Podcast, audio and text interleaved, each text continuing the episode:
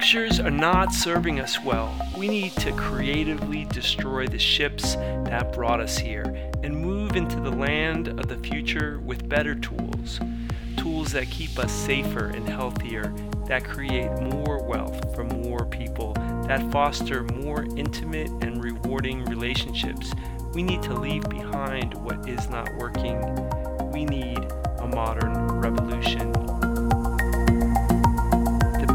we invite here, they are thinking differently, and we'll tell you where you can learn all about them later, after you have listened to them closely. For now, we don't want to impress you with what they have done, we want to impress you with what they have to say. The Modern Revolution will be podcasted. Okay, welcome back. Welcome back to the Modern Revolution. And today we have another modern revolutionary, Maryon Stewart. And um, as you know, those of you who've been listening along, we don't spend a lot of time, we don't spend any time talking about their resume and why they're an expert and why you should listen to them. Instead, this is an invitation to, in fact, listen to our guests. And then if the ideas resonate with you and you want to pursue them further, you can find our show notes at the 3minuteuplift.com and there you'll have links to every place you can um, you know that they want you to find them. We'll make it easy for you to do that. But for now the goal is for you just to listen and to take in what we're saying. So welcome uh, maryon. I'm so glad that you had time for us today. I appreciate you carving out uh, these 30 minutes in your schedule. My pleasure. It's great to be here. So what, the way we like to start and what i'll ask you first are two questions to kind of give folks a sense of uh, your work in the world. So I know you do a lot of different things, and you have a career that uh, you know spans a lot of different areas that you've been uh, accomplished in. But if we wanted to sum up your work in uh, something more of a haiku than a novel, more you know, sort of a phrase, how would you describe your work in the world? And then uh, on the heels of that, what problem fundamentally are you trying to solve in the world? Okay, fair enough. So I've dedicated most of my working life to helping women manage their menopause and their PMS naturally based on published research. And I'm sometimes referred to as the pioneer of the natural menopause movement.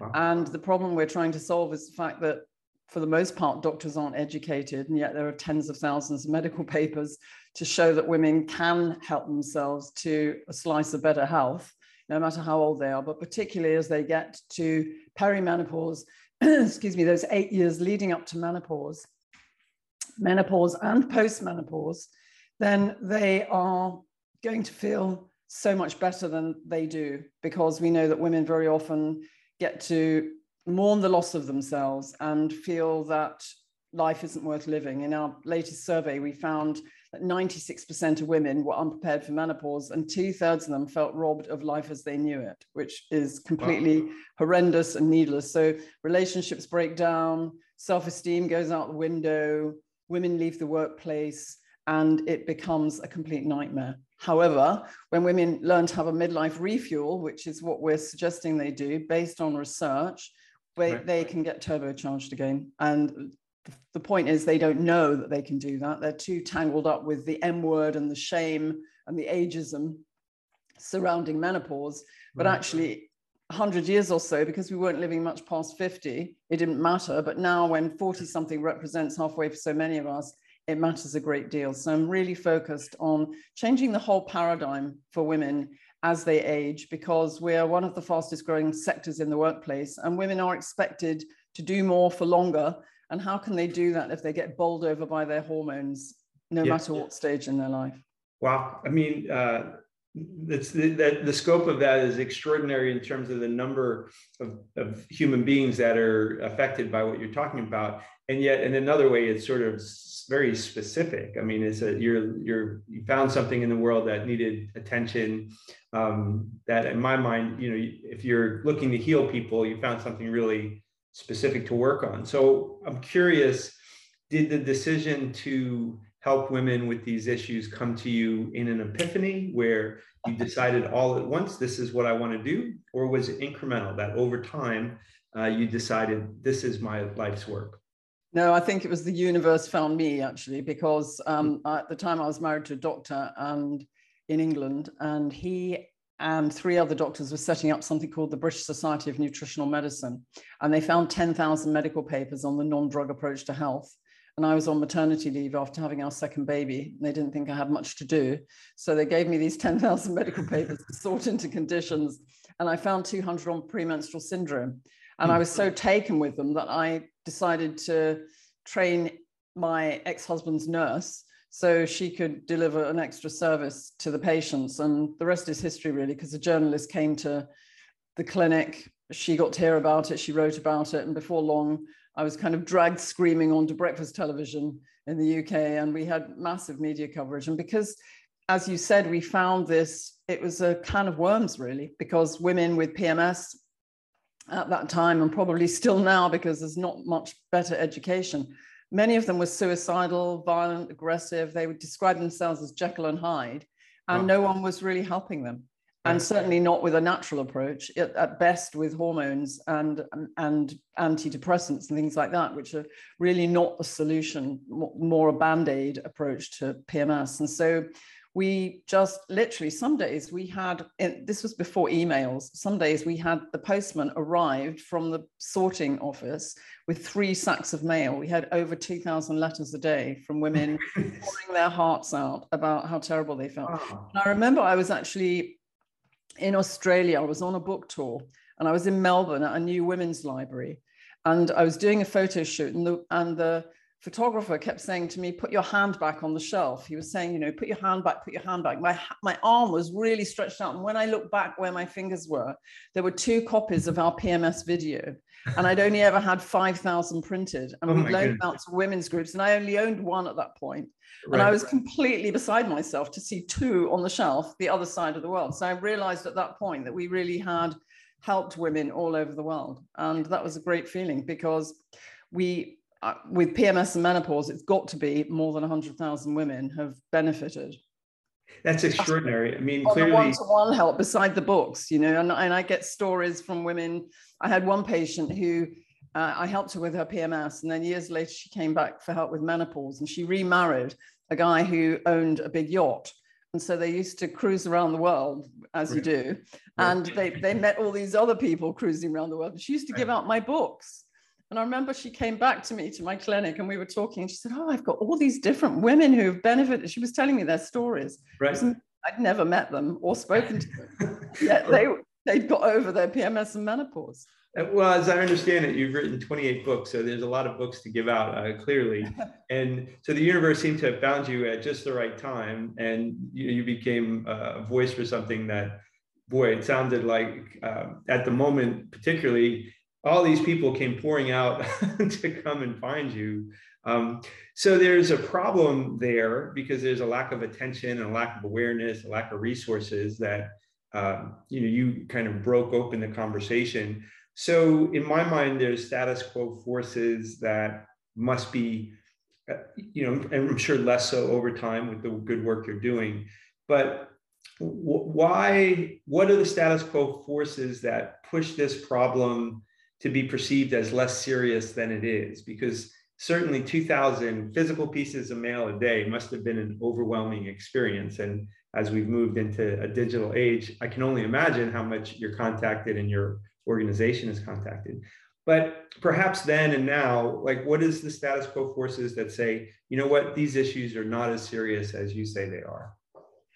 I think the fact is doctors aren't educated. The Mayo Clinic survey in 2019 showed that only 7% of doctors and gynecologists who are supposed to be specialists felt adequately educated to help women going through menopause.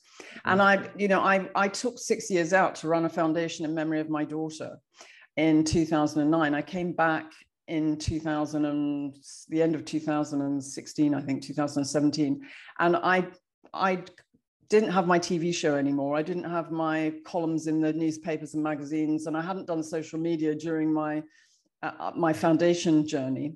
Mm-hmm. And so I didn't know, really know what to do. And a friend of mine, by that time, I'd married my American husband, okay. and I was living in Florida. And a friend of mine introduced me to a filmmaker who I was interested in making some films on women's health. So she invited me to a Facebook Live course the next day okay. and persuaded me to make some really rubbish quality films on my phone, which was very scary.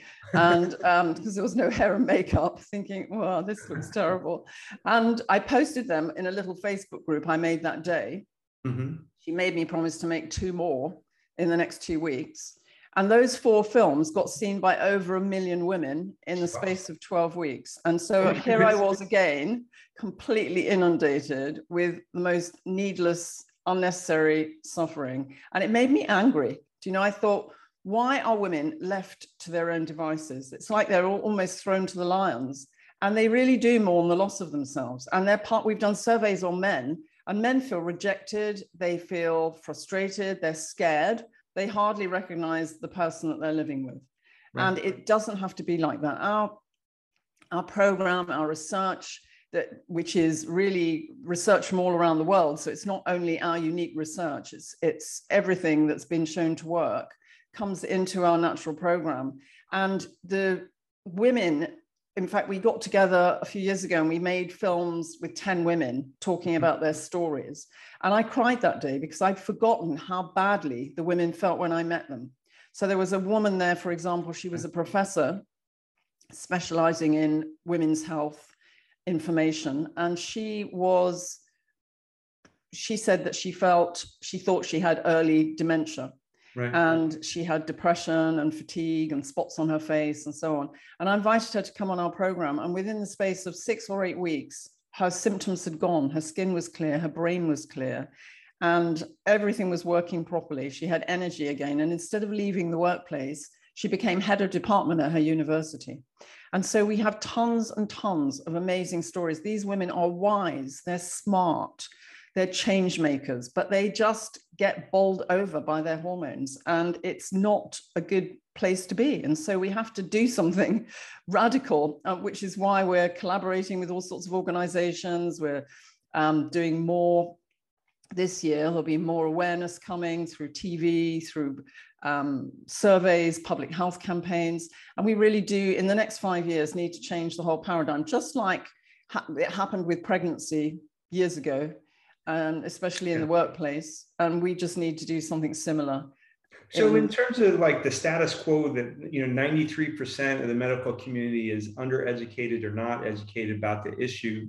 When you are then in your position of advocacy and you're out there trying to educate, I presume that you come up against um, assumptions and that you're challenging an uneducated perspectives assumption about you know how serious this issue is or how this issue plays out in people's lives what, what's the most profound assumption that you're challenging when you're looking to make the changes that you're you're you're looking to make I honestly don't think that we have we face those assumptions. I think there are some doctors that will die skeptical.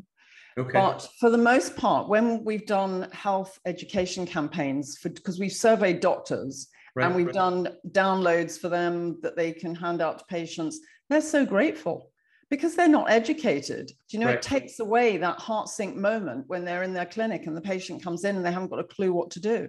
They okay. can just send them to a link that's going to provide them with information. So I think they are open for the most part to knowledge. It's just that they have a very busy life and they don't have time to go and do the extensive research themselves. So one of the things I do is I specialize in gathering all the information with my team. So we've right. got it in one place because the internet makes life, it makes it great in some ways because you can sure, find sure. everything, but it makes it terrible in other ways because there's so much conflicting advice out there. Yes. And so, for example, in a pot of or a pack of pills that you can get that say they will help with your menopause symptoms, the research shows that the vast majority of them don't even contain what they say on the label. Yeah. You know, they're not necessarily standardized. And so it's right. really important that women come to understand what's going to work for them, what's been shown to be safe and effective, what's the irreducible minimum you need to do to feel fabulous again. Yeah, well, it, um, which actually that's uh, couldn't be a more perfect uh, lead into the next question. Um, but I'm, I'm, just as an aside, I'm thrilled to hear that in the face of a lack of knowledge, a lack of education, you're finding um, a receptivity to your information rather than resistance. And so, yeah, we get loads of referrals from doctors. We always yeah, have. That's know? lovely to hear because that, I mean, certainly um, in other areas of health, uh, things that reduce things to, let's start with um, dealing with, you know, diabetes for me is a real touch point, right? I mean, let's not start with metformin. Let's start with what you eat the last week as a as a place to begin. Uh, however, uh, the system pushes people in a direction that I object to. I object to the notion that we don't start diabetes treatment with a lifestyle conversation. So to hear in this particular arena that as you bring your information to the community, the medical community, it's being received so well. Um, when you talk about the irreducible minimum that can move people in the right direction, the, the next question we generally ask uh, is, you know, someone's listening to you out there right now, they may you know look you up or they may not but they're they're certainly interested in making a change in the direction of um, increasing their health and reducing their suffering in, in this particular way. Could you advise that listener on hey look here's a place to start. Here's some things you can do to, to help yourself to move in this direction? Yeah certainly. I think the first thing is it's never too early to start because perimenopause are those eight years leading up to menopause when you've got changes going on in your body. Menopause is just one day, it's the anniversary of your last period. That's the okay. average age of 51. And then from the next day onwards, you're postmenopausal for the rest of your life. And you're more predisposed to things like osteoporosis, the bone thinning disease, more disposed to heart disease than men and dementia as well. So you can prevent all of those things if you learn to meet your needs. And the key thing that the research shows so, our own research on five separate studies, plus researchers around the world, have shown that billions of women have got nutritional deficiencies. So, the first thing we have to focus on is correcting those and life can make it worse. So if you have babies and breastfeed and live life in the fast lane and drink too much alcohol or go on diets and all of that kind of stuff, by the time you get to midlife, you are pretty, you're a bit like a bucket with a hole in it. You're mm-hmm. in economy mode, and so you have to have this refuel. You need to learn to meet your needs, which is uh, the first important thing to do. The second thing is, as you get to menopause, the ovaries stop producing estrogen. So if you remember, I said 100 years or so we weren't living much past 50 it didn't really matter. But now, obviously, it matters a great deal, and we've got to keep taking into our body naturally occurring estrogen so that we can fill the receptor sites in our cells and fool the brain into thinking that we've got normal circulating estrogen. And that helps everything from our memory through to the lining of our vagina uh, and our well being in total. And so, those, I guess, those are the two key things to start with, although it's very much I think our program is very much a um, five pronged approach. Okay. And we're looking, or even six, because we're looking at the correcting nutritional deficiencies, teaching women how to consume naturally occurring estrogen, which helps to make new bone as well and protects you from heart disease and dementia.